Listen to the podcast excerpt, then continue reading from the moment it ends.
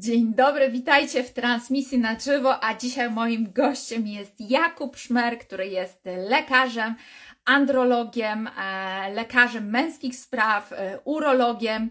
E, także dzisiaj to on będzie odpowiadał na moje pytania, a te pytania zadaliście wy do męskiego zdrowia, ale nim jeszcze te wszystkie pytania zostaną zadane, to ja zapytam tutaj doktora, jak on się odżywia. No, witaj na moim live. Bardzo się cieszę, że udało nam się teraz połączyć, bo pierwsza próba się nie udała, ale już widzę, że jest nas ponad 100 osób, także wszystko w porządku. E, czy ty mnie dobrze widzisz, słyszysz? E, tak, jak najbardziej. Świetnie Cię widzę, świetnie Cię słyszę. Mam nadzieję, że mnie też również dobrze widać i słychać. Wszystkich tak. przepraszam za, za, problemy techniczne. Jeszcze y, nie udało mi się wejść y, w taką bliską zażyłość z Instagramem, ale na pewno zaległości nadrobię. Tak czy inaczej, mam nadzieję, że teraz jest wszystko ok. Jeżeli tak, no to, to witam też serdecznie. Możemy zaczynać, myślę. No, to zaczynamy. Już uzgodniliśmy przed live'em, że jeżeli nie zdążymy jakichś tematów omówić, to jesteś skory zrobić ze mną drugą część, e, bo wiesz co, ja nie spodziewałam się, że tak dużo pytań dostanę. Większość pytań była o jakość nasienia, ale nim do tego dojdziemy, to ja bym chciała powiedzieć, e, żebyś ty mi odpowiedział na pytania, a może jeszcze nim mi odpowiesz, to chciałabym, żebyś krótko o sobie opowiedział, bo ja ci zapowiedziałam, że ty jesteś andrologiem, urologiem, jak niedawno mówiłam, że będę rozmawiać z andrologiem, to ktoś mówi, jak to? Przecież już nie ma andrologów, to zawód wymierający, więc nie wiem, czy coś jest na rzeczy, ale ty przede wszystkim zajmujesz się męskimi sprawami. Także chciałabym, żebyś krótko o sobie opowiedział. Jasne. No mówienie o sobie nigdy nie jest proste, postaram się zrobić to jak najszybciej. E, więc tak, jak najbardziej. Przede wszystkim jestem urologiem. Skończyłem specjalizację z urologii w 2019 roku. E, mhm. Natomiast e, to nie jest tak, że andrologia już nie istnieje. Andrologia jest podspecjalizacją, którą można którą można robić po niektórych specjalizacjach, między innymi właśnie po urologii i to jest to, czym tak naprawdę zająłem się po zakończeniu szkolenia specjalizacyjnego z urologii, także staram się, y, staram się dość kreatywnie łączyć urologię i andrologię. To są tematy, które się zazębiają, które się przenikają, y, więc, więc nie ma w tym wielkiego trudu. I tak jak najbardziej moją pasją zawsze zawsze było ogólnie pojęte męskie zdrowie i mhm. to, żeby uczyć pacjentów, y, jak codziennie stawać się najlepszą wersją samych siebie. Ogólnie rzecz biorąc, uważam, że po to mamy ten cudowny biologiczny mechanizm, jakim jest ludzkie ciało, żeby móc dzięki niemu osiągać wszystko to, co sobie zaplanujemy. Jeżeli problemy, problemy z organizmem, jeżeli nasze ciało szwankuje, automatycznie nie osiągamy naszych celów, więc nasze życie jest gorszej jakości. W związku z tym warto jest zadbać o ten biologiczny mechanizm, który mamy jak najlepiej. No i mamy mnóstwo sposobów, żeby o ten mechanizm zadbać. Mamy różne metody klasyczne, mamy różne metody niestandardowe, wszystko natomiast oparte na nauce i zasadniczo to jest to, czym się zajmuję. Pomagam pacjentom poprawić sobie jakość życia i sprawić, aby funkcjonowali na najwyższym możliwym poziomie. Jako faceci i nie tylko. A nie tylko mhm. mężczyznami się zajmuję. Ale, ale to jest niesamowite, bo wiesz, mało jest takich lekarzy z holistycznym podejściem i właśnie dlatego Ciebie tutaj zaprosiłam, bo jednak to jest tak, że jak przychodzisz do lekarza, po prostu dostajesz leki od niego, a Ty jednak starasz się swoich pacjentów e, też sprowadzić na tą dobrą stronę życia poprzez zmianę diety i styl życia, prawda? Wiesz co, no bardzo się cieszę właśnie, że to zauważyłaś, kiedy miałem przyjemność uczestniczyć w szkoleniu, czy to specjalizacyjnym, czy jeszcze na studiach. Coraz bardziej zdawałem sobie sprawę, że medycyna ta akademicka, możemy ją tak nazwać, mimo swoich niewątpliwych, wyjątkowych zalet, ma też pewne wady. Mianowicie y, w bardzo niewielkim stopniu patrzy na rzeczywiste przyczyny problemów, natomiast oferuje nam mhm. szybkie rozwiązania w postaci leków. Szybkie rozwiązania zazwyczaj maskują prawdziwe przyczyny choroby, prawda? Y, pomagają mhm. nam pozbyć się tych nieprzyjemnych objawów, natomiast y, czy one są w stanie nas wyleczyć, to jest kwestia wtórna. Wydaje mi się, że żeby móc wyleczyć pacjenta z jakiejś choroby w dużej części przypadków, szczególnie jeśli mhm. mówimy o chorobach cywilizacyjnych, należy dojść do tego, co daną chorobę powoduje, a potem ten czynnik wyeliminować. I jeżeli mhm. wyeliminujemy ten czynnik, to w połączeniu z medycyną klasyczną, czyli ze zastosowaniem odpowiednich farmaceutyków czy odpowiednich y, innych terapii, jesteśmy w stanie bardzo szybko wyprowadzić pacjenta z tej choroby lub przynajmniej znacząco mu pomóc, więc staram się po prostu łączyć te dwie szkoły, biorąc z każdej to co najlepsze. Ja ci powiem, że ja jestem wdzięczna za takich ludzi jak ty i to mi przywraca jeszcze wiarę w naszą służbę zdrowia, do której już ja i osoby pewnie, które nas oglądają, dawno straciły e, wszelkie zaufanie, właśnie ze względu na to, że jak cię boli głowa, to dostaniesz tabletkę na ból głowy, boli cię wątroba, to dostaniesz tabletkę na, na wątrobę i nikt nie zastanawia się, jaka jest pierwotna przyczyna. I ja wiem, że często pacjenci chcą na skróty, tak? Ale i ty wiesz, i ja wiem, że na skróty to, to jest to jest droga donikąd, bo prędzej czy później to i tak wyjdzie w postaci jakiejś innej choroby i kolejnego leku. Pewnie, jak najbardziej. Natomiast chciałbym Cię zapewnić i wszystkich, y, wszystkich, którzy nas obserwują, że takich ludzi y, jak ja, którzy myślą podobnie, jest w medycynie bardzo wiele.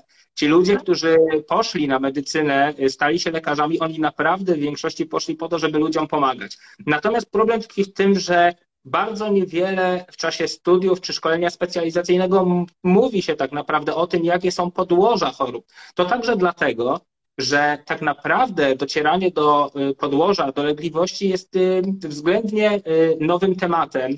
I w latach, powiedzmy, kiedy medycyna przeżywała pierwszy rozkwit, to są lata 50., 60., 70., kiedy powstawały pierwsze badania IBM, epidemiologiczne głównie zresztą, to medycyna, powiedziałbym, zakłysnęła się nieco tymi badaniami. Powstało bardzo wiele niedopowiedzeń, bardzo wiele błędnych mhm. teorii, które funkcjonowały w medycynie przez wiele, wiele lat. No chociażby kwestia, prawda, węglowodanów i tłuszczów w diecie, o czym pewnie będziemy trochę rozmawiać. Tak, zaraz zacznie, zaraz przejdziemy. Jak no, jak najbardziej tak było. Y, I dopiero ostatnie lata gdzieś y, zaczyna się coś zmieniać i lekarze słuchają tego, co się dzieje. Ja wiem, że y, mur jest kruszony powoli, ale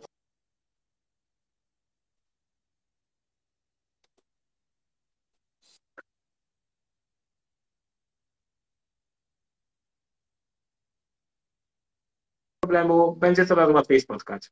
Czego nam wszystkim życzę, bo wszyscy zostaniemy pacjentami wcześniej czy później. Mhm. No dobrze, Kuba, to powiedz mi, jak ty się odżywiasz? Jak było kiedyś, a jak jest teraz? Okej, okay, w porządku. No to może zacznę od tego, jak było kiedyś. Kiedyś było słabo, niestety. Y, myślę, że y, tak naprawdę, chociaż tego nie wiedziałem, y, już od okresu nastoletniego miałem pewne problemy ze zdrowiem metabolicznym. No, nie byłem nigdy najszczuplejszym chłopakiem na osiedlu.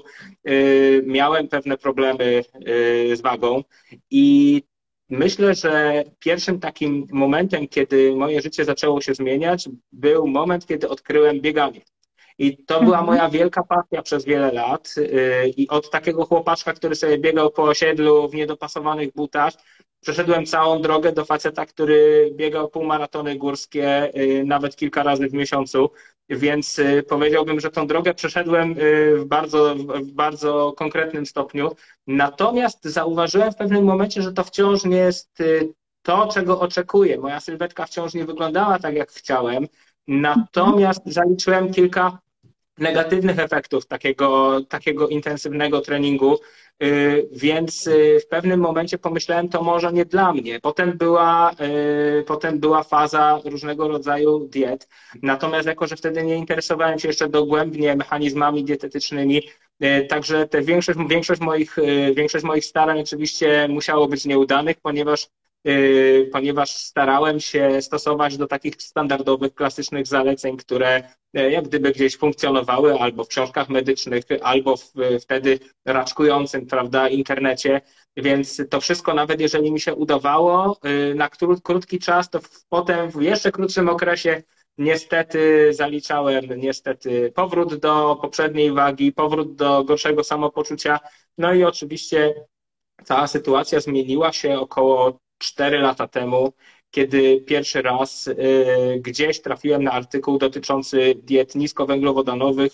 Y, byłem wtedy na, koń, na końcu specjalizacji z urologii, więc jak gdyby w ogóle nie miałem pojęcia, że gdzieś w mojej praktyce będę pacjentom jakąkolwiek dietę zalecał. Y, mhm. Natomiast no, tak mnie pociągnęło, że już, już rok później pierwszych moich pacjentów starałem się gdzieś zachęcać do diet niskowęglowodanowych. Oczywiście to, co wiedziałem wtedy, a to, co wiem teraz i w ogóle to, co nauka jeszcze przeszła przez te kilka lat, mhm. to jest niebo a ziemia i teraz te zalecenia są zupełnie inne. Niemniej redukcja węglowodanów zawsze jest dobrym pomysłem, jeżeli ktoś ma problem ze zdrowiem metabolicznym. Może nie jest to oczywiście święty gral, ale jest to coś, co bardzo, bardzo pomaga i już ułatwia sprawę. Więc tak to u mnie wyglądało. Natomiast obecnie Obecnie y, jestem na nieco zmodyfikowanej diecie ketogenicznej. Y, ja nie traktuję ketozy jako stanu, w którym należy przebywać cały czas. Y, ketoza jest dla organizmu stresorem, także oksydacyjnym stresorem w dłuższej perspektywie, dlatego staram się, żeby było to narzędzie, którego używam do naprawy mojego metabolizmu raz na jakiś czas. Wychodzę z ketozy także po to, żeby cieszyć się dobrym testosteronem, także żeby cieszyć się, cieszyć się większą energią i staram się zamiennie używać wszystkich narzędzi, ale tak 90% czasu jestem na niskich węglach. Zdecydowanie. Mhm. Ale Oczywiście... jak wychodzisz z ketozy, mhm. przepraszam, jeszcze jak wychodzisz z ketozy, to jesteś na niskich węglach mimo wszystko, tak? Czy, czy wchodzisz na te 300-400 gram węglowodanów? Nigdy nie wchodzę na takie węgle. Nie są mi do niczego potrzebne. Y, myślę, tak naprawdę nie liczę ich już od dawna, natomiast wydaje mi się, że y, nie wchodzę powyżej 100-150 gramów, to nawet w takie najbardziej rozpustne dni. Y, inną sprawą jest zupełnie to, jakie są moje źródła węglowodanów. Ja się staram, żeby większością moich, większość moich węglowodanów pochodziła raczej z owoców, ewentualnie z warzyw wyżej węglowodanowych. Nie ruszam w ogóle ziaren. Y, bardzo rzadko jadam y, produkty wysokoskrobiowe, y, także, także nawet jeśli węglowodany się pojawiają u mnie w diecie, to i tak jest to dieta dość czysta z punktu widzenia odpowiednich produktów. Nie mam ochoty na produkty zbożowe, nie tęsknię za chlebem już, chociaż bywało różnie, więc, więc tak to mniej więcej wygląda. Natomiast oczywiście łączę moją dietę y, z postem okresowym, co jest wręcz naturalne na ketozie i też staram się, żeby tym postem y, żonglować trochę, żeby to nie było 7 dni w tygodniu, to by prowadziło prawdopodobnie do ograniczenia kalorycznego, prawda, do redukcji kalorii w dłuższej perspektywie, do pogorszenia y, stężenia testosteronu, o czym będziemy gadać na pewno troszeczkę. Natomiast, natomiast staram się, żeby te 3-4 dni w tygodniu trzymać pozokresowy, a raz na miesiąc mniej więcej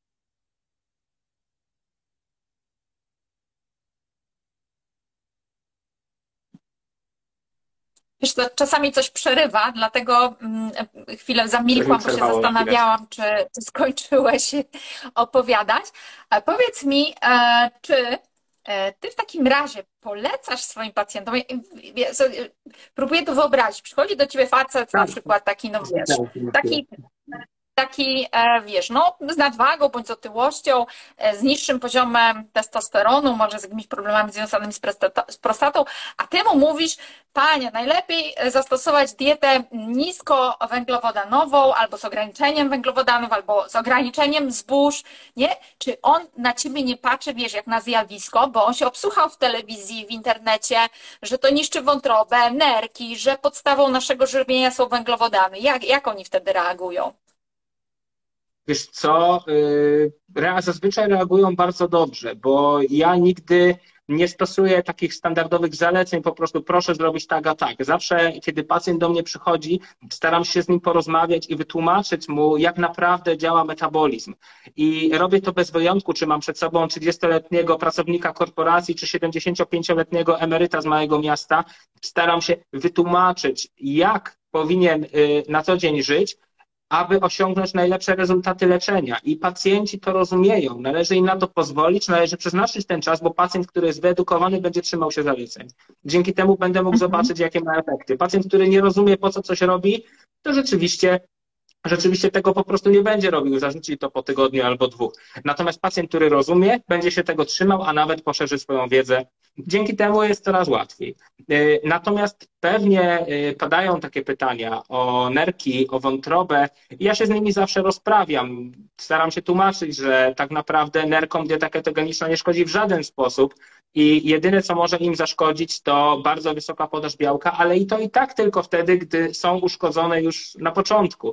A dieta ketogeniczna, jak dobrze wiemy, nie jest dietą wysokobiałkową, a dietą z wymiarkowaną ilością białka. Także to nie o tym mówimy. Tak samo wątroba.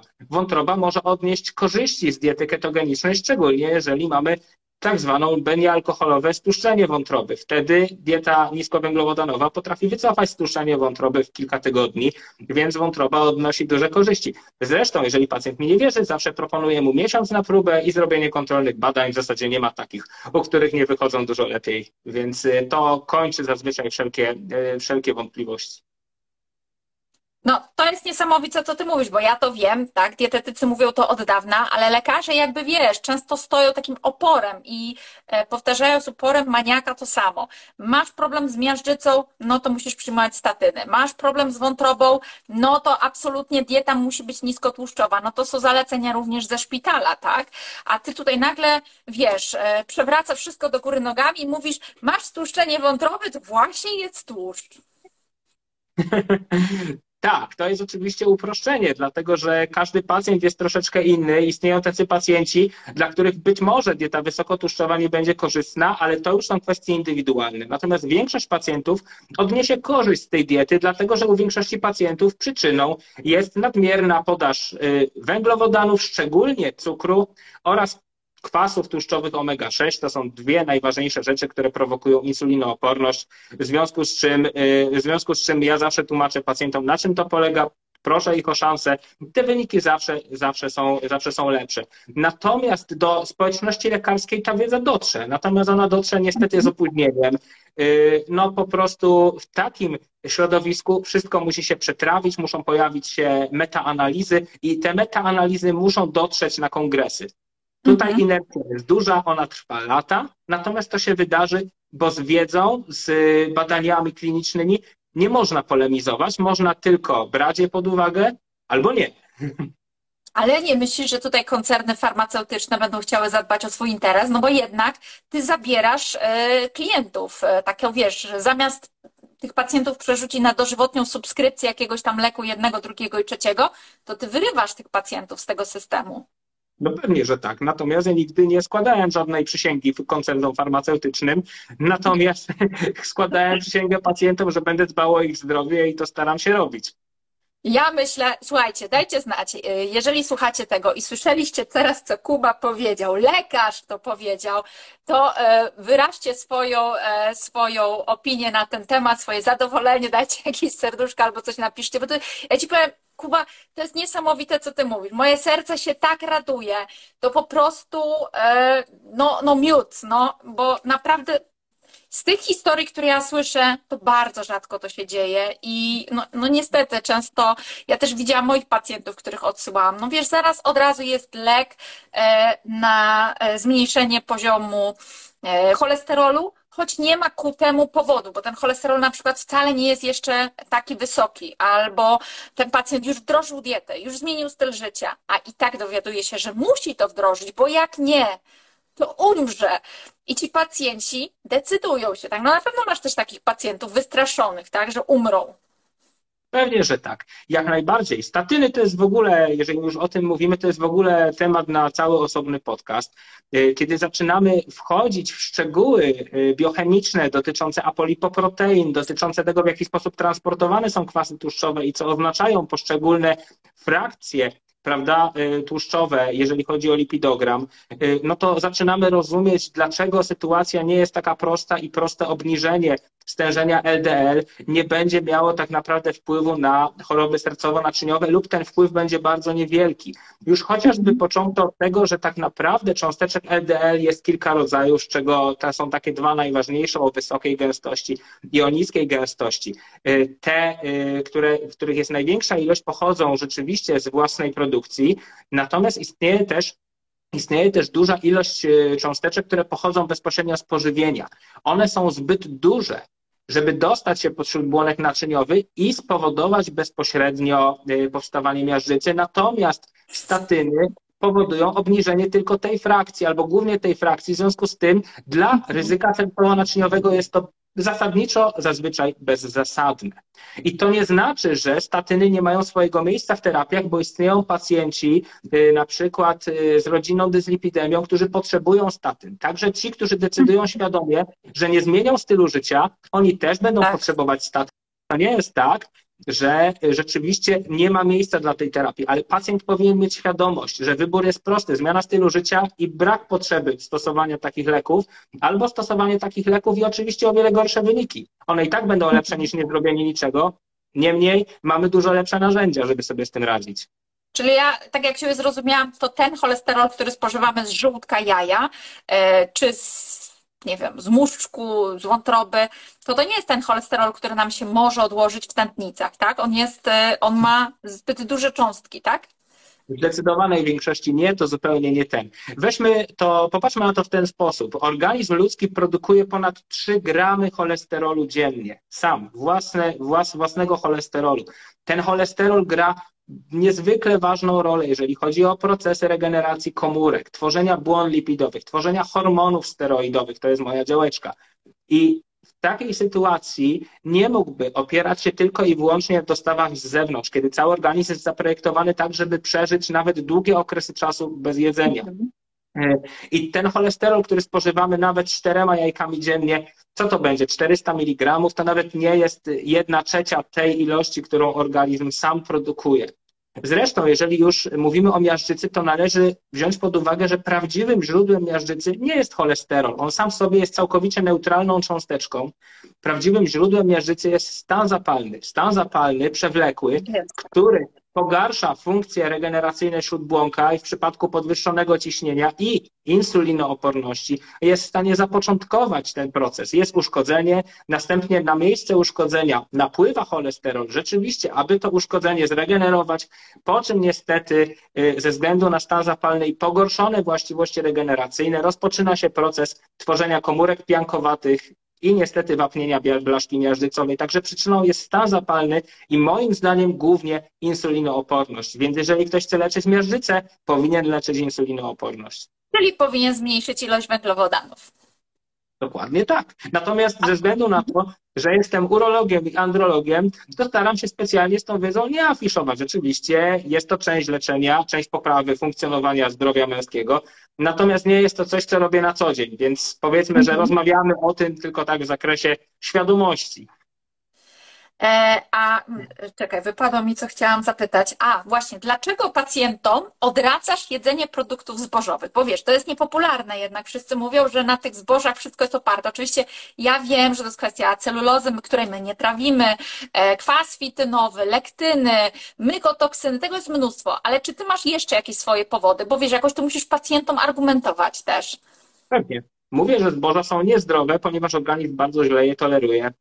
Mówię, że y, na diecie zbożowej pogarsza się znacząco mikrobiota jelitowa, zmniejsza się ilość różnych szczepów bakterii i pogarsza się charakter tych bakterii, w sensie szczepy są inne i te szczepy funkcjonują dużo gorzej, wskutek czego nie tylko y, pogarsza się nasze stężenie testosteronu, ale także pogarsza się nasz nastrój, także pogarsza się funkcja jelitowa, y, no i ogólnie rzecz biorąc czujemy się dużo gorzej. Co więcej, od zbóż bardzo łatwo przytyć, ze względu na to, że zboża mają zazwyczaj powodują wysokie piki insuliny i nasilają insulinooporność w sposób bardzo istotny. Y, I to niezależnie od tego, czy są to zboża pełne, czy niepełne, czy są wchłanialne szybciej, czy wolniej, tak czy inaczej ładunek glikemiczny jest wysoki, jest podobny i powoduje tak naprawdę podobny efekt u pacjentów chorych metabolicznie. Nie mówię już o lektynach, które powodują zespół nieszczelnego jelita i wśród których gluten jest tylko jednym z 85, z tego co pamiętam. Także eliminacja zbóż glutenowych niestety nie da nam y, tego, co byśmy chcieli osiągnąć. Y, także jest wiele powodów, dla których nie jemy zbóż. Natomiast jak się pacjent wciąż dopytuje, to ja tak naprawdę y, mam dla niego taką krótką anegdotkę zawsze. Pytam się, y, czy wie, w jaki sposób powstały y, słynne płatki śniadaniowe Kellogg's. Mm-hmm. No, opowiedz. No to postaram się szybko. Mianowicie Kellogg to był taki pastor w Ameryce i on zauważył, to będzie brzydkie teraz, więc mam nadzieję, że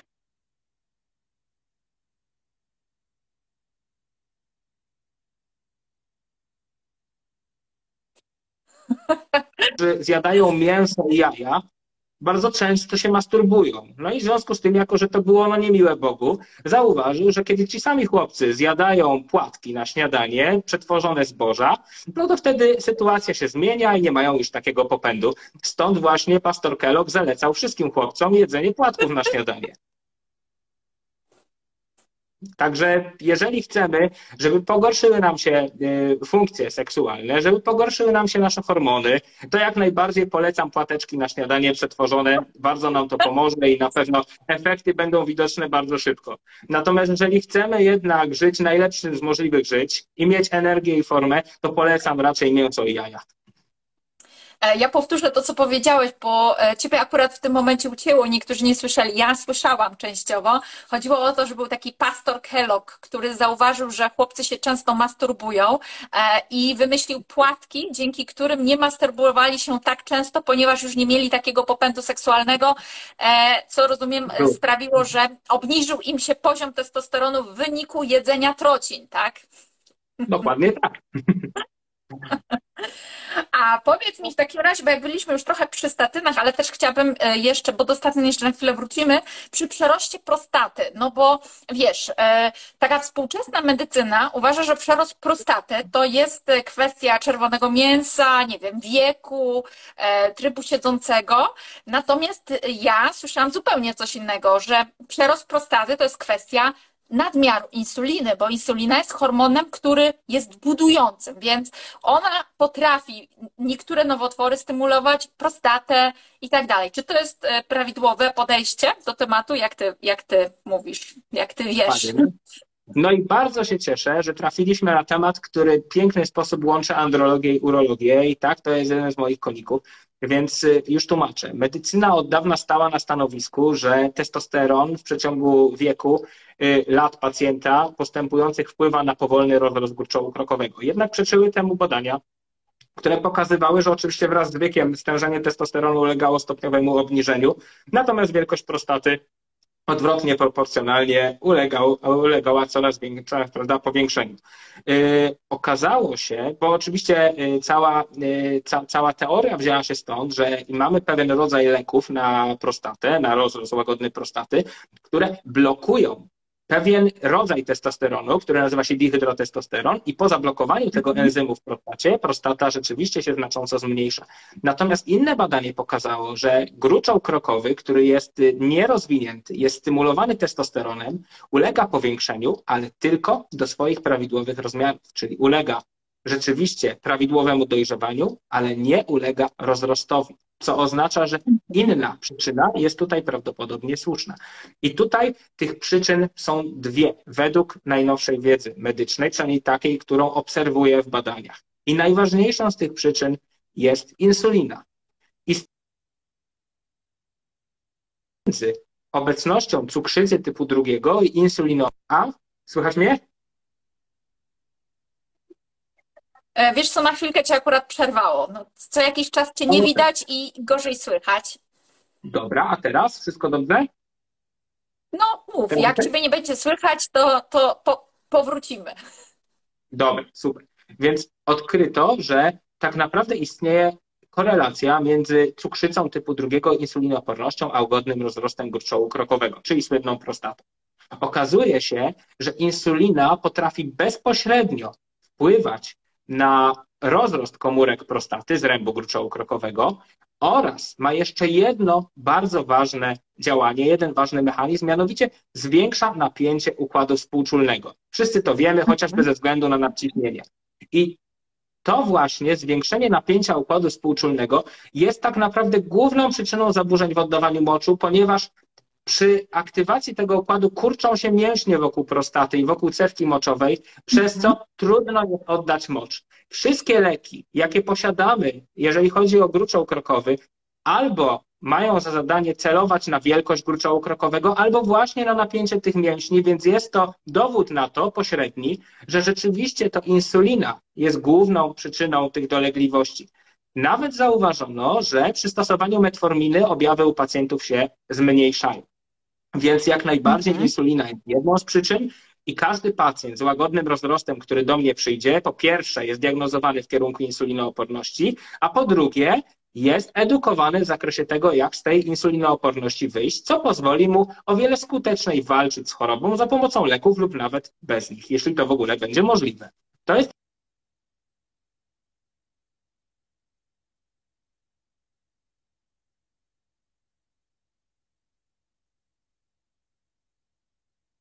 Coś przerwało, ale Powiedz chyba mi, już jesteś. Skończyłeś wypowiedź.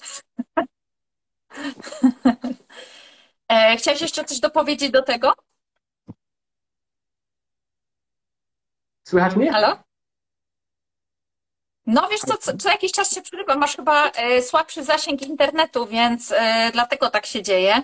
E, I czasami O, po prostu nie wiem, czy już skończyłeś. Wydawało mi się, że jest okej. Pewnie. Y, Też nie wiem, w każdym razie powiem, co, co powiedziałem wcześniej. Y, Więc y, jeżeli chodzi o gruczoł krokowy, to mówiłem o insulinie, że to jest jedna z przyczyn. Mam nadzieję, że było słychać, że zarówno Tak, było kwestia. słychać. y, Mhm. Było słychać, no to fajnie. Dobrze, że zarówno mamy tam kwestię rozrostu i insulina rzeczywiście pobudza te komórki do wzrostu, jak, jak i mamy również kwestię aktywacji y, układu współczulnego, który powoduje zaciskanie mięśni wokół gruczołu krokowego i to jest ta najważniejsza przyczyna, dla której rzeczywiście y, mamy problemy z oddawaniem moczu. Powiedziałem też, że moi pacjenci regularnie są edukowani w zakresie wychodzenia z insulinooporności, jeżeli przychodzą do mnie z łagodnym rozrostem gruczołu krokowego i to jest bardzo ważne. Natomiast mamy też drugą przyczynę. Mhm. Mhm. Dobra. I tą drugą przyczyną jest podwyższone stężenie estrogenów w organizmie. I to również jest pokłosie insulinooporności ze względu na to, że tkanka tłuszczowa, szczególnie ta trzewna, y, zawiera w sobie bardzo dużą ilość takiego enzymu, który nazywa się aromataza. I ta aromataza jest w stanie konwertować nasz testosteron do estradiolu. Estradiol w nadmiernej ilości jest w stanie pobudzać receptory estrogenowe, które mamy dwa w organizmie. Przede wszystkim, jeżeli jest zbyt dużej ilości, pobudza receptor alfa. I ten receptor alfa, jeśli jest pobudzony, nie tylko powoduje rozrost, ale także może mieć wpływ, to jeszcze nie jest potwierdzone w badaniach, ale może mieć wpływ na rozwój nowotworów gruczołu krokowego. Dlatego tak ważne jest to, aby rzeczywiście u pacjenta adresować tą insulinooporność i leczyć ją za każdym razem, kiedy przychodzi do nas pacjent z problemami z gruczołem krokowym. Mhm. A czy zauważyłeś, że te podwyższone estrogeny, no bo wiemy, że z jednej strony jest to insulinooporność, e, z drugiej strony może być to kwestia dostarczania ich z zewnątrz, na przykład poprzez plastik, plastikowe butelki, picie wody z plastikowych butelek, tak? Na przykład to u kobiet też bardzo zaburza gospodarkę estrogenową, e, ale również piwo, tak? Czy to również są, o, o takich estrogenach mówimy? Jakie ty dajesz Ja- zalecenia pacjentom? Jasne, mówimy o ksenoestrogenach, zdecydowanie tak, także stalany, bisfenol, y, jak najbardziej, y, także i różnego rodzaju składniki, na przykład kremów z filtrem, oksybenzon chociażby, bardzo słynny, też silny ksenoestrogen. Zasadniczo należy wystrzegać się plastików za wszelką cenę, jeżeli chcemy dbać o wysokie stężenie testosteronu i niskie stężenie estrogenów. Jasne. Mam świadomość przy tym, że nie wszystko da się zrobić i nie jesteśmy w stanie wyeliminować całkowicie plastiku, ale są rzeczy, które możemy zrobić dla pozbywania się takich substancji. Możemy założyć filtr na naszą wodę domową, możemy unikać picia produkt, picia wody i różnych rodzajów płynów z butelek plastikowych. Możemy jak najbardziej ograniczyć kupowanie produktów w plastikowych, yy, w plastikowych pojemnikach. Wreszcie, co jest ważne, możemy chodzić regularnie do sauny. yy, Mhm. Gdzie rzeczywiście jest szansa zmniejszyć troszeczkę ilość tych substancji, pozbywając się ich przez skórę. Więc tak, to też jest część moich zaleceń, z tym, że staram się to zawsze rozkładać pacjentom na kilka wizyt, bo nierealne tak. jest to, aby wszystko zdołali. Sam, sam nie jestem w stanie wszystkiego implementować do swojego życia, mimo tego, że mam taką wiedzę, co dopiero pacjent, który dostaje takie informacje na tacy na raz. Także A jasne. powiedz mi, czy ty edukujesz pacjenta podczas takiej konsultacji, ty mu to mówisz, czy on dostaje na przykład zalecenia od ciebie na kartce, takie wiesz, żeby wiedział z czymś. Słuchaj, no to już wchodzimy w taką kuchnię y, poradniczą, ale No bo wiesz, ja bym zasadniczo... chciała wiedzieć na przykład, co taki pacjent, no załóżmy, jestem takim pacjentem, tak? Przychodzę do ciebie i na przykład dostałem taką kartkę. To jakie są takie podstawowe zalecenia na początek, jakie mówisz do pacjenta? podstawowe zalecenia, a zależy z czym przychodzisz. No, no Natomiast... no poziom testosteronu, e, przerost prostaty, no to, to, to wiadomo, no, pewnie podejrzewam, że clue jest takie, wiesz, no to główne są takie same, tak? Słuchaj, to są różne zalecenia, ale weźmy na przykład stężenie testosteronu. No więc zawsze pacjentowi mówię, że w celu uzyskania optymalnych stężeń testosteronu należy zaadresować następujące tematy. I tutaj mówię po pierwsze, stężenie testosteronu. Więc w tym celu należy prowadzić dietę raczej, która zakłada albo y, izokaloryczny, izokaloryczną ilość kalorii, albo ewentualnie niewielki surplus. Do tego należy stosować y, intermittent fasting, czyli posprzerywany, najlepiej w ten w gatunku ETRF, czyli taki, że wstajemy wcześniej i wstajemy wcześniej, wcześniej zaczynamy jeść i rzeczywiście wcześniej kończymy jeść, y, ze względu na to, że dzięki temu stymulujemy hormon wzrostu. Mamy też y, temat y, niskich węgli, jakkolwiek tutaj tematy się różnią, w zależności od tego, w jakim zdrowiu metabolicznym mamy pacjenta i czy pacjent potrzebuje diety ketogenicznej. Dlatego, że dieta ketogeniczna może być dla testosteronu zbawienna, ale w dłuższej perspektywie może być też szkodliwa.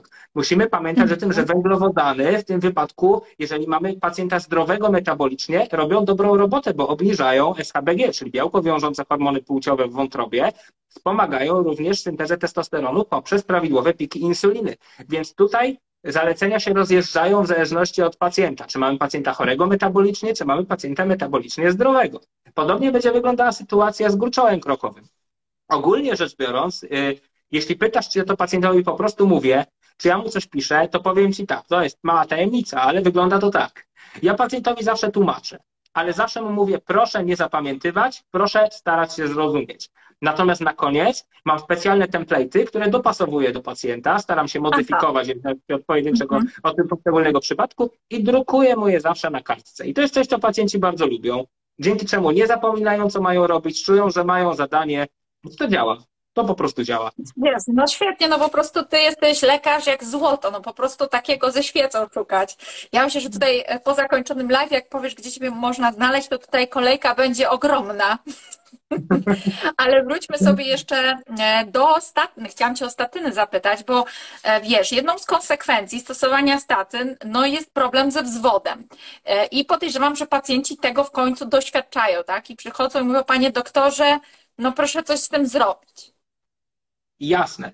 Y, pytanie brzmi, na ile to jest rzeczywiście kwestia statyn, a na ile to jest kwestia innych mhm. zaburzeń, które towarzyszą leczeniu statynami. Y, bo mhm. oczywiście statyny ze względu na swój charakter działania obniżają aktywność cytochromu P450 i obniżają również stężenie cholesterolu, tym samym rzeczywiście zmniejszają ilość pregnenolonu i testosteronu ostatecznie. W związku z tym pewnie można zaliczyć zaburzenia rozwodu, kiedy stosuje się statyny szczególnie długotrwale. Natomiast y, trzeba wziąć pod uwagę, że pacjenci, którzy leczą się statynami, to jest bardzo specyficzna grupa pacjentów. Zazwyczaj chorują również na insulinooporność i inne problemy metaboliczne.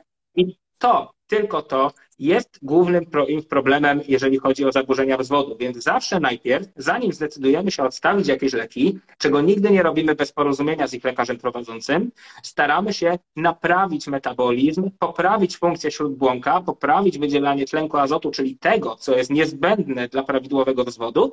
I kiedy osiągamy ten cel i pacjent wciąż ma problemy, a ja już wiem, że metaboliczne parametry się poprawiły, mówię, aha, być może to jest czas, żeby odstawić statyny, proszę porozmawiać ze swoim doktorem, poprosić mhm. go w mhm. moim imieniu o to, że chcielibyśmy na próbę odstawić statyny i zobaczyć, jak to będzie wyglądało. I to się czasami dzieje i to też czasami rzeczywiście pomaga.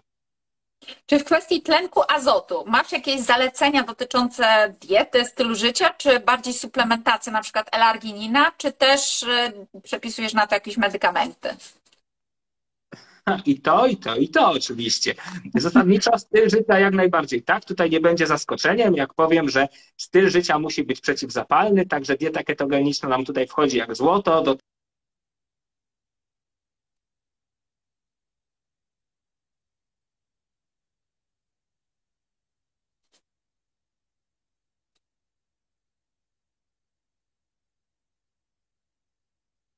coś przerwało na chwilkę. Powiedziałeś Wiem. i zazwyczaj, powiedziałeś postprzerwany i zazwyczaj przerwało.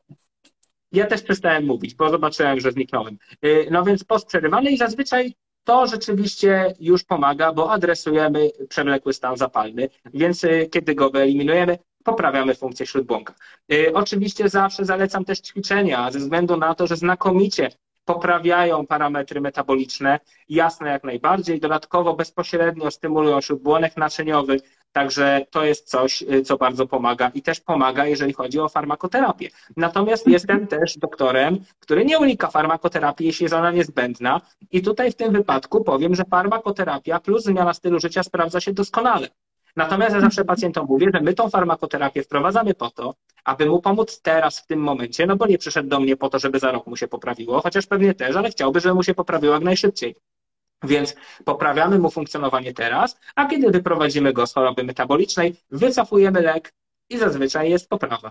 Natomiast jeżeli chodzi o suplementację, to już tylko powiem mhm. na koniec, jasne jak najbardziej, stosuję ją zawsze, adresuję nie tylko y, śródbłonek naczyniowy i syntezę tlenku azotu, czyli tutaj oczywiście L-arginina, oczywiście kwas alfa-liponowy, y, oczywiście niacyna lub niacynamid, y, natomiast także, natomiast także adresuję receptor androgenowy, także mamy i cynk, i mamy winian karnityny, i jeszcze kilka innych rzeczy, o których nie ma co teraz opowiadać. Natomiast to wszystko zależy od konkretnego pacjenta. I to po prostu dobrze działa. Kurczę, powiem Ci, to jest tyle tematów, które my możemy tutaj rozwinąć, ale że mam jeszcze dużo pytań, to na razie sobie przeskoczymy, ale na pewno musimy koniecznie zrobić drugą część i o tym sobie jeszcze porozmawiać, e, o jakichś takich konkretnych problemach, żebyś właśnie dał takie rady, no może nie konkretne dla konkretnej osoby, ale no tak jak Ty powiedziałeś, o jak mamy problem z testosteronem, no to zróbmy to, a jak z insulinoopornością to to, a jak z prostatą to to, bo wiesz co, takich pytań mam tutaj mnóstwo ale chciałabym, żebyś opowiedział o majtkach. Majtki plastikowe, tak? Większość facetów sobie nie zdaje że, sprawy, że nosi majtki plastikowe. To są generalnie wszystkie majtki oddychające, przylegające, takie elastyczne, tak? Jasne. Jak najbardziej. Wiem, o które badanie chodzi. Jest takie jedno badanie. Yy, rzeczywiście yy, zaobserwowano, że u yy, facetów, u których przyczepiono do krocza takie taśmy z polipropylenu, to jest standardowy materiał, z którego taki elastan, prawda? Także coś, co jest y, elastan, czyli coś, co jest bardzo często w bieliźnie, to u facetów, u których przyczepiono właśnie takie y, paski elastanowe, y, zaobserwowano pogorszenie jakości nasienia i to w bardzo krótkim czasie. Próbowano dociec, jakie są tego przyczyny i prawdopodobnie mechanizm jest taki, że polipropylen czy też elastan wytwarza pewnego rodzaju pole elektromagnetyczne, które zaburza produkcję plemników. W związku z czym, co prawda jest to tylko do, jedno doniesienie, ale już to wystarczyło mi, żebym no, sięgnął do garderoby i wszystkie te sztuczne, sztuczne bokserki e, wyrzucił do, do śmieci e, jak najbardziej i to wszystko, to samo polecam innym facetom, tym bardziej, że stosowanie bielizny ze sztucznych materiałów grozi y, zwiększonym ryzykiem infekcji dróg moczowych, także to też polecam bawełniane, oddychające, niezbyt obcisłe, luźne i, i tyle. Natomiast zdecydowanie, zdecydowanie nie polecam elastanu. A jeżeli chodzi o styl życia, na pewno są też zalecenia tutaj, jeżeli chodzi o pacjentów. Powiedziałeś o ćwiczeniach, to chciałabym wiedzieć, jakie im zalecasz. Czy na przykład jak pacjent powie, a to co mam spacerować, czy może iść na siłownię, czy zalecasz coś konkretnego, czy po prostu to, żeby się zaczęli ruszać? To zależy w jakim momencie życia i w jakim momencie choroby metabolicznej jest pacjent. Y, bo mhm. nie każdy może stosować różne ćwiczenia i nie każdemu y, przyniosą one korzyść. Jeżeli mamy bardzo mhm. chorego metabolicznie pacjenta, który ma cukrzycę, który ma brzuszek, to jemu należy zalecić delikatne, łagodne ćwiczenia w niskiej strefie y, tętna, czyli około 60-65% tętna maksymalnego, czyli mówiąc wprost spacerki. I te spacery powinny być długie i powinny być wykonywane czysto aerobowo, czyli tak, aby pacjent się nie męczył. Natomiast on może takie aerobowe ćwiczenia wykonywać bardzo długo. I to w krótkim czasie doprowadzi do zmniejszenia ilości tkanki tłuszczowej trzewnej i już tylko to do poprawy insulinowrażliwości i do, do, do poprawy funkcjonowania jako całości. Natomiast, natomiast jeżeli chodzi o y, pacjentów takich już bardziej zaawansowanych, jeżeli na przykład mówimy o walce o testosteron, to ja jestem przeciwnikiem długich ćwiczeń. Ja uważam, że ćwiczenia to stresor. Stresor powinien być maksymalnie intensywny i maksymalnie krótki.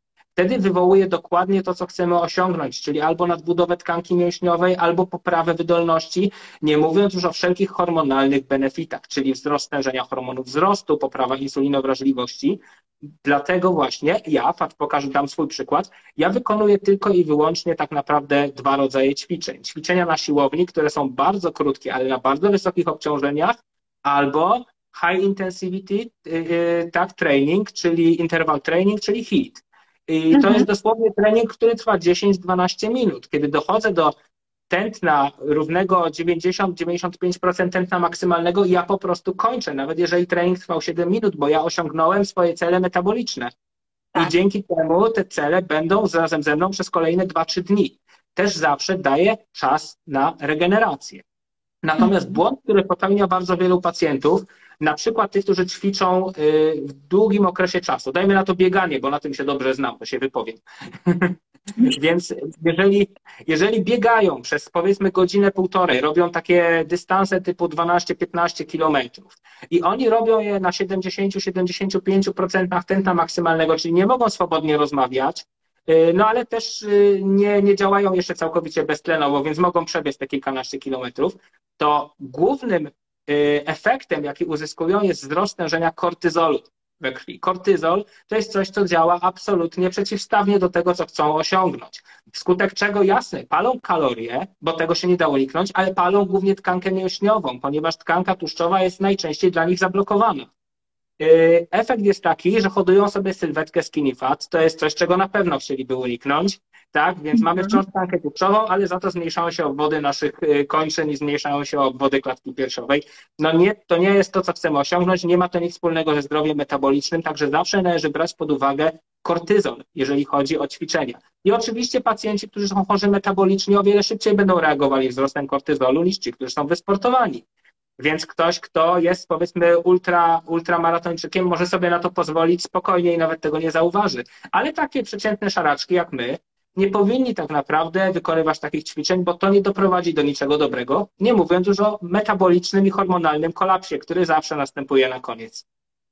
No właśnie, ale powiedz mi, tak to takie, wiesz, bo dzisiaj jest moda na bieganie i, i, i, jednak wszędzie widać tych biegających ludzi. Czy to, e, jak badania tutaj mówią, czy to ma wpływ korzystny, czy niekorzystny na poziom testosteronu docelowo? Na poziom testosteronu raczej niekorzystny niestety. Ze względu na to, że bieganie to super sport, który uzależnia. Uzależnia od takiego haju dopaminowego. Wiem dobrze o tym, bo sam to przeżyłem nie raz i nie dwa. I od biegania można się uzależnić, można chcieć biegać codziennie. Natomiast taki codzienny, długotrwały wysiłek jest bardzo, in, bardzo intensywnym stresem dla organizmu. Organizm reaguje dużym wyrzutem kortyzolu, i efekty są takie, że insulinooporność, która powstaje oraz sam kortyzol bezpośrednio hamuje stężenie, hamuje produkcję testosteronu, a w szczególności zwiększa stężenie SHBG, czyli tego białka. I efekt jest taki, mhm. że mamy niskie poziomy biodostępnego testosteronu i wysokie stężenie kortyzolu. To jest coś, czego chcemy uniknąć, to jest stan kataboliczny, to jest stan, w którym nasze mięśnie nie rosną i nie poprawiamy zdrowia metabolicznego, natomiast jesteśmy poddani gigantycznemu stresowi oksydacyjnemu, z którym nasz organizm musi, musi walczyć. To odbija się niekorzystnie na całym zdrowiu. Także mimo tego, że sam byłem biegaczem długodystansowym, jestem raczej przeciwny takim, y, takim treningom, y, no chyba, że ktoś jest zawodowcem, ale zawodowiec zawsze poświęca zdrowie dla kariery. Rozumiem to. Mhm. Natomiast to nie jest coś dla zwykłych ludzi. Wiesz co, ja też kiedyś e, trafiłam na ciekawe badania, bo pisałam o tym, mm, jak powstaje stan zapalny w organizmie na tle endotoksyn i badania pokazują, że wszystkie osoby, które uprawiają właśnie takie długodystansowe biegi, mają podwyższony poziom wszystkich markerów stanu zapalnego, ale też niestety endotoksyn, które e, są takim stanem aktywującym kaskadę cytokinową w naszym organizmie. Co oczywiście niekorzystnie się odbija na całym organizmie, bo to nie jest tak, że jak one zadziałały, to natychmiast ten stan na drugi dzień schodzi, tak? Wystarczy, że nie mam zakwasów. Tylko konsekwencje nawet są do 6 miesięcy, bo to również może później oddziaływać na przykład na komórki mózgowe, e, czyli te komórki mogą e, obumierać ze względu właśnie na taki efekt halo, gdzieś tam z, z jednej strony bariery krew-mózg, jest jakaś informacja, inflamacja i z drugiej strony następuje reakcja. Także nam się wydaje, że już wiesz, zmęczenie zeszło, e, przestały nas boleć mięśnie i mamy to za sobą, a tu idzie kolejna dawka aktywności, a ten stan zapalny cały czas tam jest podtrzymywany. Jasne, zgadzam się z Tobą całkowicie, tak to dokładnie wygląda. Y, I tutaj musimy się zastanowić, y, w jakim momencie kończą się benefity, a zaczynają się niestety straty dla organizmu. I tutaj widzę y, pytanko, jak biegać, jak ćwiczyć. Częściowo już odpowiedziałem, częściowo już odpowiedziałem na to pytanie krótko i konkretnie, ale jeżeli ktoś bardzo lubi biegać, długodystansowo, to mam dla niego trochę dobrą, trochę złą wiadomość. Y, a mianowicie taką, że aktywność y, w zakresie czysto tlenowym, czyli aerobowa aktywność, taka stuprocentowo, nie jest dla organizmu stresorem. W związku z tym można sobie biegać nawet dwie godzinki pod warunkiem, że to wszystko będzie się działo w odpowiednim zakresie tętna, które nie powoduje, nie powoduje rzeczywiście wzrostu stężenia kortyzolu. To jest taki bieg, w którym można absolutnie spokojnie rozmawiać z drugą osobą. Także y, z jednej strony jak najbardziej można długo ćwiczyć, z drugiej strony jako były biegacz mam świadomość, to nie jest zbyt ciekawe. Powolutku biegniemy, to jest 9-10 km na godzinę, w zależności od tego, jak ktoś jest wytrenowany i pewnie, że można, Natomiast raczej starałbym się nie przekraczać tych zakresów, ze względu na to, że wtedy bardzo szybko kończą się benefity dla naszego organizmu, zaczynają się problemy.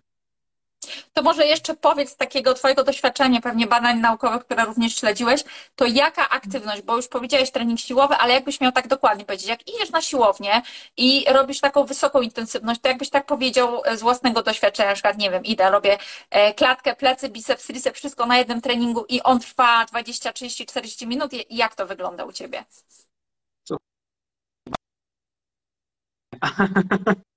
Zasadniczo, zasadniczo yy, czekam, bo chyba przerwało. Okej. Okay. Czekaj, Jesteśmy przerwało. Zresztą możesz spróbować wyłączyć kamerę. E, tam masz Mogę. taką ikonkę kamerki Mam. i mikrofonu. Teraz lepiej? E, no zobaczymy, czy będzie lepiej, bo wtedy wiesz, ta transmisja nam się poprawia. Dobrze, proszę bardzo. Jak nie chcecie mnie oglądać, to nie. Będziemy się tylko słuchać. nie ma sprawy. No zobaczymy, czy będzie lepiej. To daj, to daj znać. Wiesz co, jak będzie chyba, chyba nie, nie jest póki co, no ale no zobaczmy. Dobra, Powiedz w no takim zobaczmy. razie, jak, jak, jaki ty ten trening e, proponujesz, żeby on był wykonany właśnie dla tego i zdrowia metabolicznego, i żeby ten jednak testosteron wzrastał. Pewnie. No to też zależy od tego, co pacjent y, oczekuje. Y, zasadniczo y, jeżeli chodzi o y, czysty trening hormonalny, czyli w celu poprawy funkcjonowania hormonalnego, to oczywiście proponuję ćwiczenia z wolnymi ciężarami, angażujące wszystkie duże grupy mięśniowe i ćwiczenia kombinowane, czyli wielostawowe. Wiem, że to jest no surprise, żadna niespodzianka, y, wszystkie badania o tym mówią od dawna, ale to jest prawda. Y, więc mhm. y, to, co na przykład ja stosuję, to jest zestaw trzech, czterech maksymalnie ćwiczeń, y, w czasie których daję mięśniom maksymalne, maksymalne możliwe obciążenia, także powiedzmy robię tych powtórzeń 5 do 6, i nie więcej. Daję sobie również czas na odpoczynek. Tutaj nie chodzi o to, żeby spalić odpowiednią ilość kalorii w czasie treningu. Tak naprawdę to ma zupełnie marginalne znaczenie. Znaczenie ma to, żeby poprawić metabolizm organizmu na wiele, wiele godzin po treningu siłowym, ale też o to, aby dokonać pewnych uszkodzeń we włóknach mięśniowych, tak aby potem mogły się zregenerować z komórek satelitarnych te mięśnie. Także o uszkodzenia nam chodzi ćwicząc na niskich obciążeniach po 25 razy, niestety, ale z dużym prawdopodobieństwem tych y, zniszczeń nie osiągniemy, więc też nie będziemy niestety przybierać na masie i na objętości mięśniowej, na czym nam pewnie czasem przynajmniej zależy. Natomiast jeżeli chodzi o y, sport wytrzymałościowy, to tutaj proponowałbym troszeczkę inną zależność, proponowałbym niższe obciążenia, ale na przykład łączenie ćwiczeń w super serię, tak aby zmuszać organizm do bardziej intensywnego wysiłku przez długi czas. Także, tak jak mówię, to też zależy od tego, czego pacjent oczekuje i często z moimi pacjentami sobie robimy takie plany treningowe, y, które oni sobie potem implementują na siłowni i to potem bardzo fajnie wychodzi. No powiem Ci, Ty jesteś, jeszcze raz powtórzę, lekarz złoto, no i o diecie powiesz i o suplementach, i farmakoterapii, i zrobicie wspólnie plan treningowy. Także to jest niesamowite. Andrologia. E, wiesz co, kamerę jednak możesz włączyć, bo to e, taki sam efekt jest mimo wszystko. E, a jak będziesz miał włączoną, to będziesz widział, w którym momencie cię ucina. Nie wiem, coś po prostu nam się nie sprzyja, bo ten temat jest taki, wiesz, niepopularny i myślę, że Instagram nas tu trochę blokuje. Powiedz jeszcze, jaki jest prawidłowy poziom testosteronu u mężczyzn? E, i jakie inne hormony mają znaczenie. No bo ja wiem, że niektórzy mówią tylko testosteron, no ale nie tylko o to chodzi, bo mam testosteron, testosteron wolny, dihydrotestosteron, no, e, u mężczyzn jeszcze estradiol ma przecież znaczenie, tak, bo można mieć wysoki testosteron, e, wysoki SHBG, więc nie odczuwamy tego testosteronu, mamy wysoki estradiol, no to stajemy się tacy mało męscy i płaczliwi, tak, i zaglądamy tylko na testosteron i myślimy, no powinno być super, ale nie jest, więc ja bym chciała, żebyś ty się tak rozwinął trochę, bo pewnie nie chodzi tylko i wyłącznie o poziom testosteronu. No jasne, że nie. To jest temat rzeka i tylko na ten temat moglibyśmy rozmawiać godzinami, natomiast postaram się powiedzieć to najprościej, jak się tylko da. Dobra? Ogólnie rzecz biorąc, na samopoczucie faceta, bo przecież o to nam chodzi, o to, żeby się czuć dobrze, wpływa bardzo, bardzo wiele hormonów, wśród których testosteron jest tylko jednym z bardzo wielu. I oczywiście wszystkie te hormony powinny być w doskonałej harmonii, w balansie, żeby wywołać taki efekt, jaki chcemy, czyli fantastyczne samopoczucie i duża ilość dostępnej na co dzień energii. I tutaj gra rolę wszystko. Od testosteronu, przez wolny testosteron, przez prolaktynę, przez estradiol, przez witaminę D, niezwykle ważny dla samopoczucia, dla funkcjonowania hormon, bo tak, witamina D jest hormonem jak najbardziej, y, przez, y, przez insulinę, przez neurotransmitery, takie jak dopamina, takie jak serotonina, takie jak kwas gamma-aminomasłowy, czyli GABA. Tutaj mamy bardzo, bardzo wiele rzeczy, które wpływają na samopoczucie i oczywiście wiadomo, że w czasie diagnostyki nie możemy zaadresować wszystkich naraz, bo to nas by, nie starczyłoby nam czasu nawet na pięciu wizytach, a pacjentowi nie starczyłoby prawdopodobnie pieniędzy na wszystkie badania, y, więc staramy się robić to, co najważniejsze. Więc co jest najważniejsze? Moim zdaniem taka podstawowa, bazowa diagnostyka powinna zawierać w sobie testosteron, estradiol, prolaktynę, hormon luteinowy, czyli LH, to jest y, miara y, stymulacji jąder przez przysadkę oraz witaminę mhm. D3. To jest taka podstawa. Ja dodatkowo do tego zawsze wykonuję oczywiście panel insulinooporności, czyli robimy krzywą insulinową i lipidogram. Co dziwne, nie robię glukozy na bo jest to dla mnie wtórny marker. I mamy już mniej więcej, mamy już mniej więcej miarę tego, jak wygląda, jak wygląda, yy, jak, gdyby, jak wyglądają hormony u danego pacjenta. Dodatkowo, jeżeli chcemy zobaczyć, czy na przykład yy, obciążenia treningowe nie są zbyt wysokie, oznaczamy jeszcze kortyzol o poranku i sprawdzamy sobie proporcję hormonu yy, testosteronu wolnego do kortyzolu. I zasadniczo im, im niższa jest taka i proporcja, tym, y, tym po prostu y, bardziej to oznacza, że pacjent jest zbyt obciążony treningami i należy tutaj przerwać. Mhm. To jest taka metoda, którą stosują zawodowcy z różnego rodzaju klubów sportowych, no i również my ją stosujemy. To jest ok.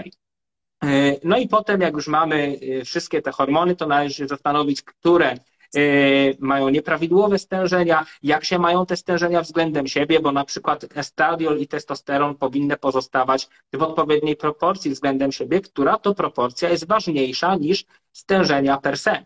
Więc może się okazać, że ważniejsze jest to, że y, estradiolu jest y, na przykład za dużo, mimo że pozostaje on jak najbardziej w normie, ale jest go za dużo w stosunku do testosteronu i pacjent może się czuć kiepsko. Wtedy poprawiamy mhm. stosunek, mimo tego, że stężenia są w tak zwanej normie. Natomiast jeżeli chodzi o normy dla testosteronu, no to mogę tylko powiedzieć tyle, że trzeba by było zacząć od definicji normy. I norma Dokładnie. to jest coś takiego, co występuje w przedziale standardowym minus dwa odchylenia, czyli obejmuje około 95% populacji. Natomiast mając świadomość, że populacja w ciągu 50 lat zaliczyła zjazd, jeżeli chodzi o kwestie hormonalne i metaboliczne, to można powiedzieć, że populacja jest niezdrowa, wskutek czego normy będą odzwierciedlały niezdrowy charakter tej populacji i na pewno nie należy na nie patrzeć jak na y, punkty odniesienia, które y, no, będą y, sprawiały, że będziemy spokojni o swoje zdrowie. Ogólnie rzecz biorąc powiem tyle. W latach 50., 60. średnie stężenie testosteronu w Stanach Zjednoczonych wynosiło około 550 nanogramów na decylitr. 20 lat później było to już około 450 nanogramów na decylitr, a niedawno, kilkanaście lat temu jeszcze to było już 350 nanogramów na decylitr. Więc zasadniczo, czy to oznacza, że ten rzeczywiście coraz mniej testosteronu jest nam potrzebne do funkcjonowania? Oczywiście, że nie. To odzwierciedla stan naszego społeczeństwa. Więc y, na normy zasadniczo nie patrzymy. Z wynikami idziemy do urologa, idziemy do androloga i on już nam wytłumaczy dokładnie, jakie powinno być stężenie testosteronu w kontekście naszego wieku, w kontekście naszej formy, w kontekście naszego zdrowia metabolicznego i co należy robić, żeby go poprawić. Więc tak wygląda kwestia norm. No wiesz, to teraz powiedziałeś, że idziesz do androloga czy urologa i on ci powie. No ja spotkałam się z czymś innym. No idzie pacjent, a, a lekarz mu mówi, no panie, no, ale w normie jest, no o co chodzi. E, ale jakbyś miał tak określić, wiesz, e, załóżmy, że wszystko pozostałe jest w porządku, to jaki ten testosteron powinien być, w, w, której części tej normy, czy, czy może powinien w ogóle wychodzić poza normę i w którym momencie facet powinien myśleć sobie, kurczę, coś jest nie tak, bo, bo to no, jest w normie, ale, ale chyba nie jest okay. dobrze. Okej, okay. powiem, co uważam, dobrze, natomiast będzie tam mhm. gwiazdka koniec, ok? okay? Będą dwie gwiazdki nawet, więc moim zdaniem u zdrowego faceta, aktywnego, który nie ma chorób metabolicznych, testosteron powinien gdzieś y, oscylować w granicach 600 do 1000 nanogramów na decylitr, czyli od powiedzmy górnej... Ależ pewnie, że jest. Jak najbardziej.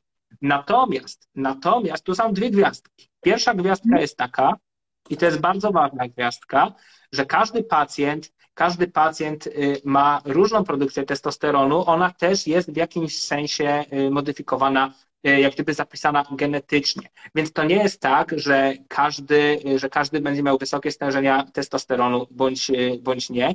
E, natomiast, natomiast na każdego te stężenia testosteronu mogą działać inaczej.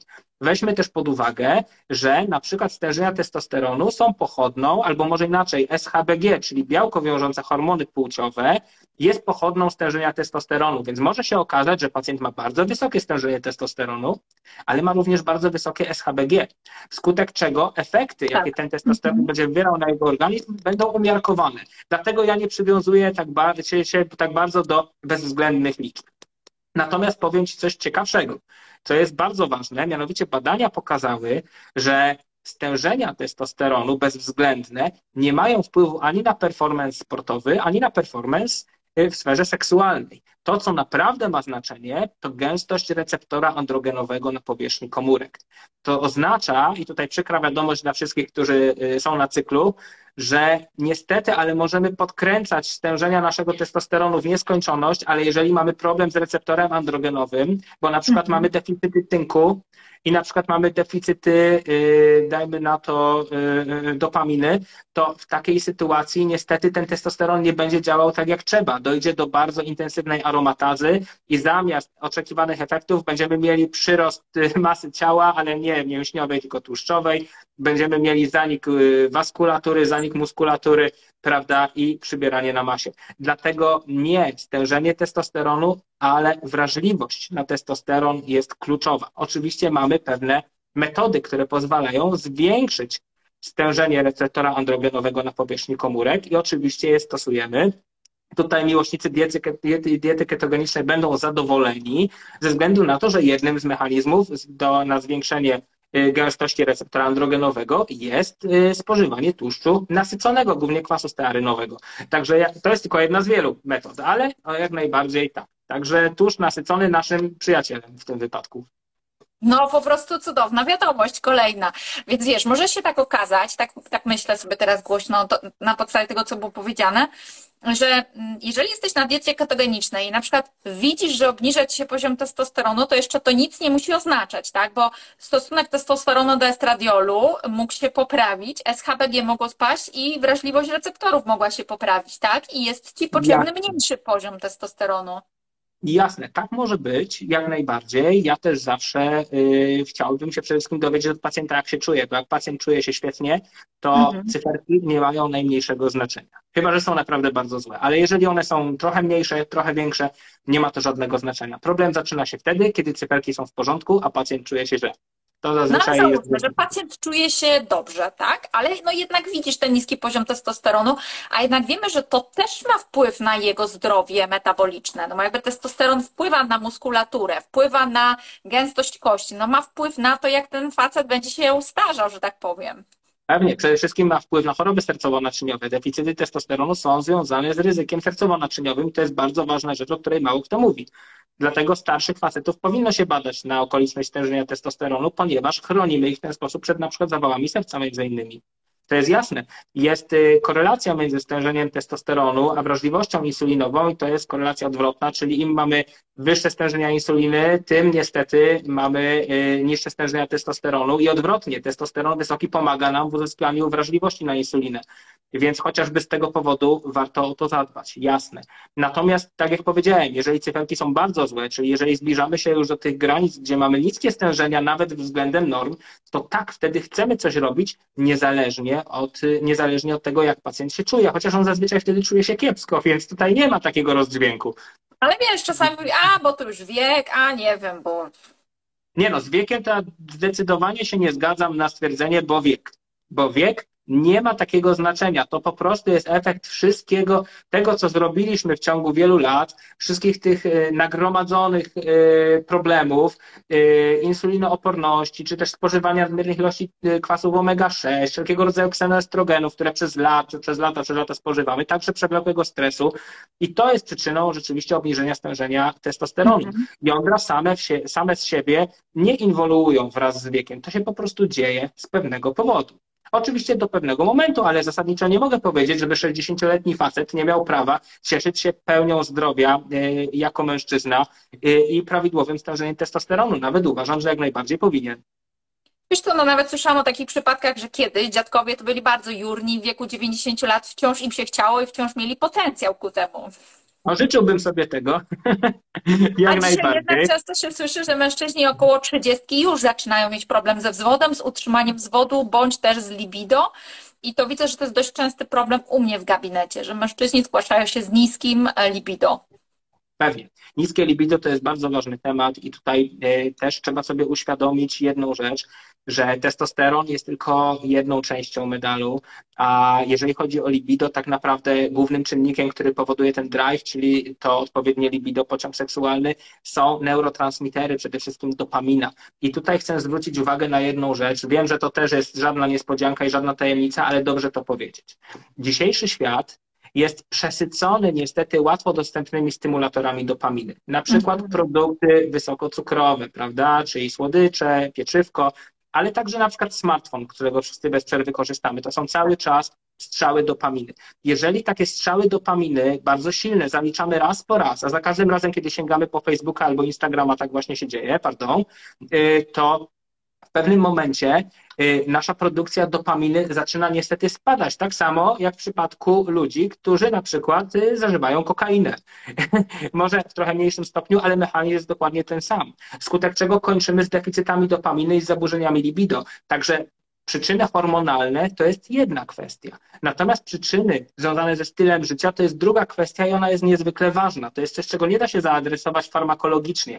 Nie jestem w stanie pacjentowi pomóc, on musi po prostu wyjść z nałogu. Co prawda mogę stymulować jego produkcję dopaminy przez podawanie na przykład acetyloeltyrozyny, ale pytanie, czy to będzie skuteczne, jeżeli on cały czas będzie po prostu kontynuował destrukcyjne zachowania. Więc w tym wypadku również dieta ketogeniczna świetnie uwalniamy się od węglowodanów, uwalniamy się od uzależnienia, obniżamy te, jak gdyby bazowe stężenie dopaminy i regenerujemy wzorzec zachowania dla mózgu, czyli jest dobra stymulacja, na przykład możliwość yy, nie wiem, na przykład możliwość, prawda, jakiegoś sympatycznego wieczoru z żoną, prawda, no to rzeczywiście dopamina idzie do góry. Mamy w ten sposób rzeczywiście prawidłową stymulację. Na A teraz przykład, mi się tak akurat nasunęło taka myśl.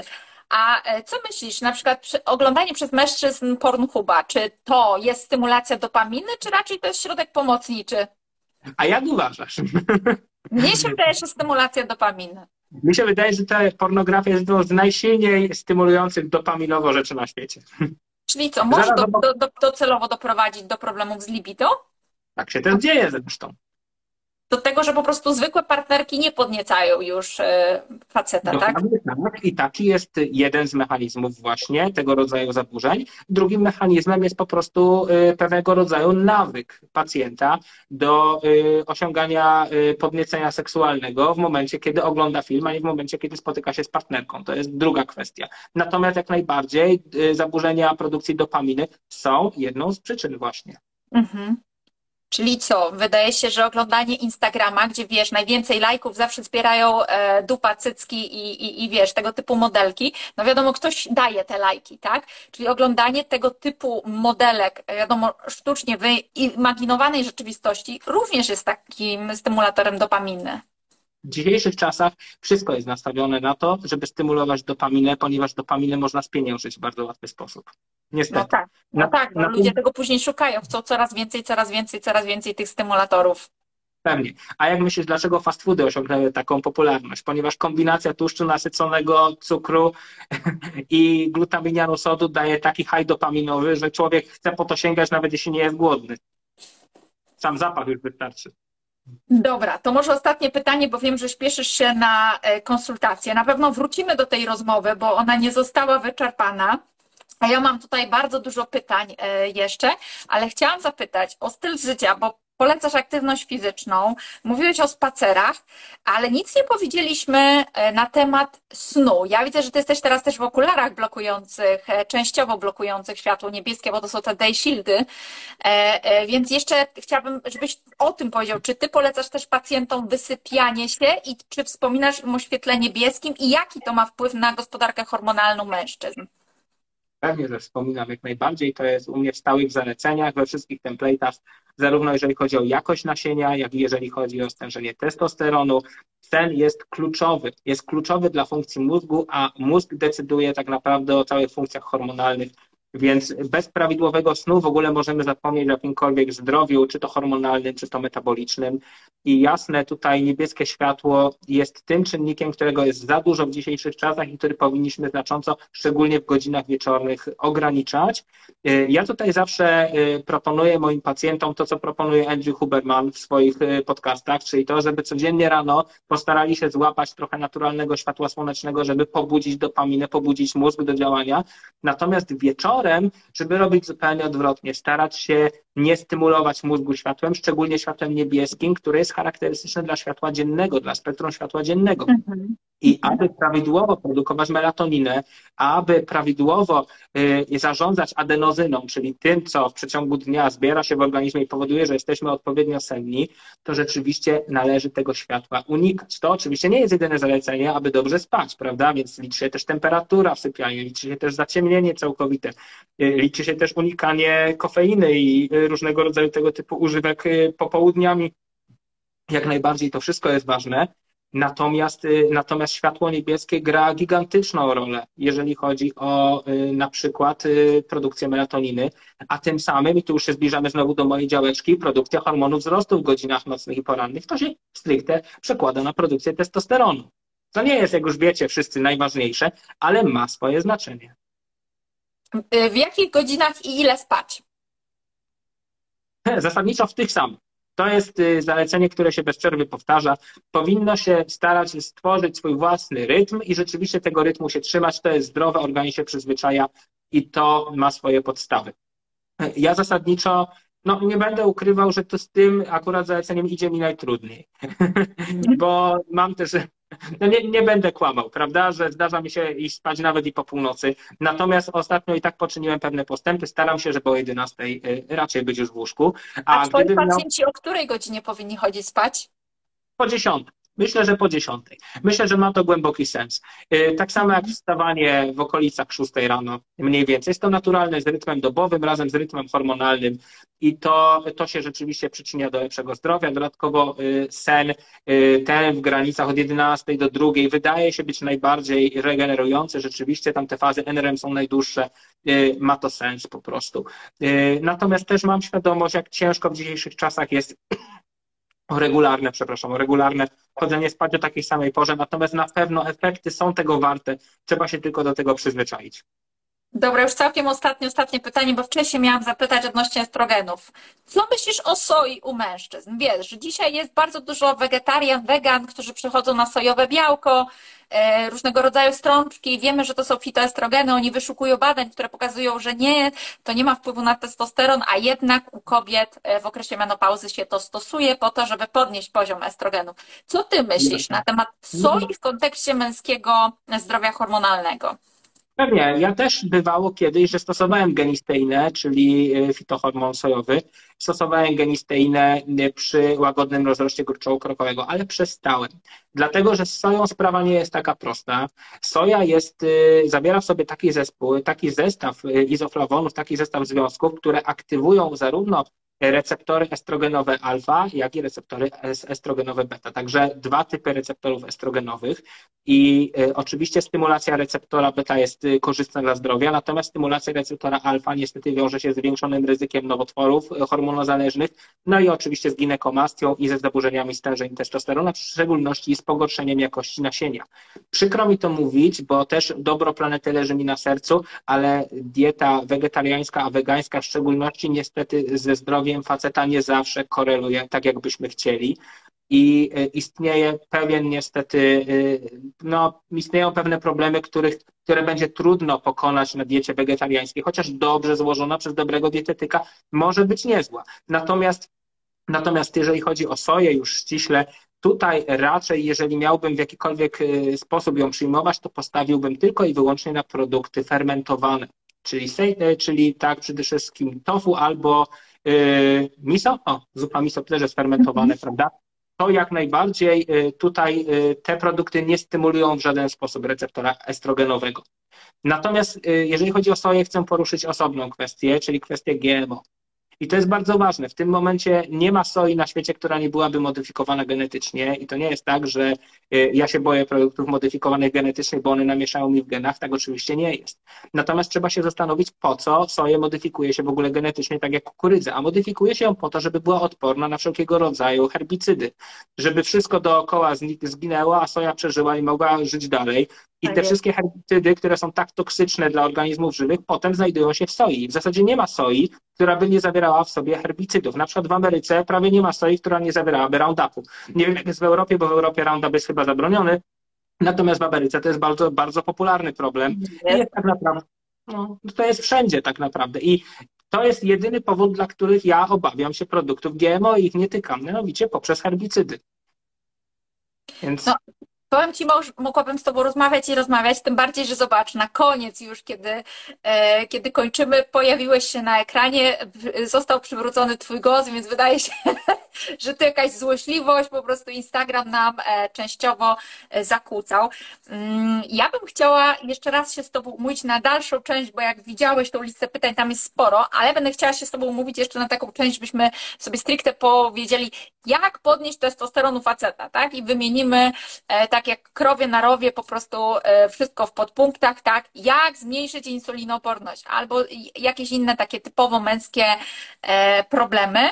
E, pytań mam jeszcze sporo i będę chciała Ci je zadać w następnym naszym spotkaniu. Liczę, że ten, ten, ten, ta jakość połączenia będzie lepsza, ale na koniec koniecznie musisz powiedzieć, gdzie Cię można znaleźć, jak się można do Ciebie umówić, czy Ty też praktykujesz konsultacje online, bo jestem przekonana, że po tym live będzie mnóstwo chętnych osób, które będą chciały skorzystać. No i czy ty się też kobietami zajmujesz? Niekoniecznie w zdrowiu hormonalnym, a czy w jakikolwiek inny sposób? Bo tu widziałam chyba też takie pytanie padło. No pewnie, ogólnie jest mi niezmiernie miło. Jeśli ktoś będzie chciał się ze mną konsultować, to jak najbardziej służę. E, mieszkam i pracuję w Krakowie i tam można mnie spotkać e, w klinice, która nazywa się Euromedica. Y, można sobie wygooglać Euromedikę w Krakowie. Tam przyjmuję. Jeśli chodzi o konsultacje online, również mam takie opcje. Y, chociaż powiem szczerze, że y, konsultacje online nie dają tego samego, co bezpośrednia konsultacja. Natomiast jak trzeba i nie ma innej możliwości, bo mam też pacjentów z całej Polski, to jasne, jak najbardziej można się umówić w każdy poniedziałek Mam konsultację online, na takie właśnie za chwilę zresztą będę zmierzał, yy, więc tak można się umówić. Natomiast jeżeli chodzi o panie, pewnie jak najbardziej urolog to jest również lekarz pani.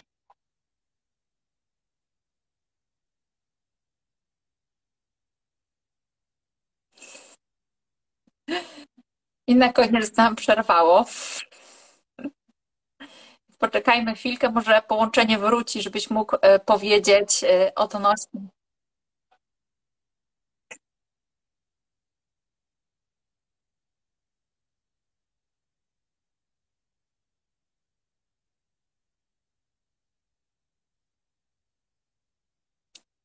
No i złośliwość internetu, no.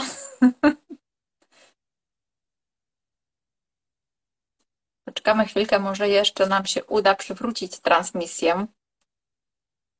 O, jesteś. Halo. Zacząłeś mówić, że panie też posiadają pęcherz i nerki. Tak, panie też posiadają pęcherz i nerki, w związku z tym są jak najbardziej moimi potencjalnymi pacjentkami. Także jeżeli chodzi o wszelkie problemy urologiczne, to pewnie zapraszam, również tym się zajmuję. Czy zajmujesz się również nietrzymaniem moczu? Tak, jak najbardziej. Jakkolwiek y, bezpośrednio swoich pacjentek nie operuję w zakresie nietrzymania moczu, to jednak y, zajmuję się tym tematem i z chęcią pomagam im y, no, w dużym zakresie. Myślę, że częściowo jesteśmy w stanie zapobiec zabiegowi. To zależy od pacjentki. Pięknie, więc przy następnej rozmowie porozmawiamy sobie również o problemie nietrzymania moczu, bo to jest dzisiaj również dość częsty problem wielu kobiet. Nie ma sprawy, będzie mi bardzo ja Ci miło. bardzo, bardzo Ci dziękuję za, e, za poświęcony czas e, i no, do zobaczenia na następnym live. A to już się e, umówimy poza Instagramem. Ja za chwilkę live'a udostępniam, dodaję Cię do osoby współtworzącej, więc później jak tam klikniesz akceptuj, to pojawi się również na Twoim Instagramie, także zawsze będziesz mógł odsyłać również do tego materiału. Dziękuję Ci bardzo. Super, bardzo się cieszę, było mi niezmiernie miło. E, no i co, też z niecierpliwością oczekuję na kolejnego live'a, będziemy mogli pogadać jeszcze. Może ktoś się czegoś dowie od nas ciekawego. Super, dzięki, hej. Dzięki wszystkim, na razie, pozdrawiam.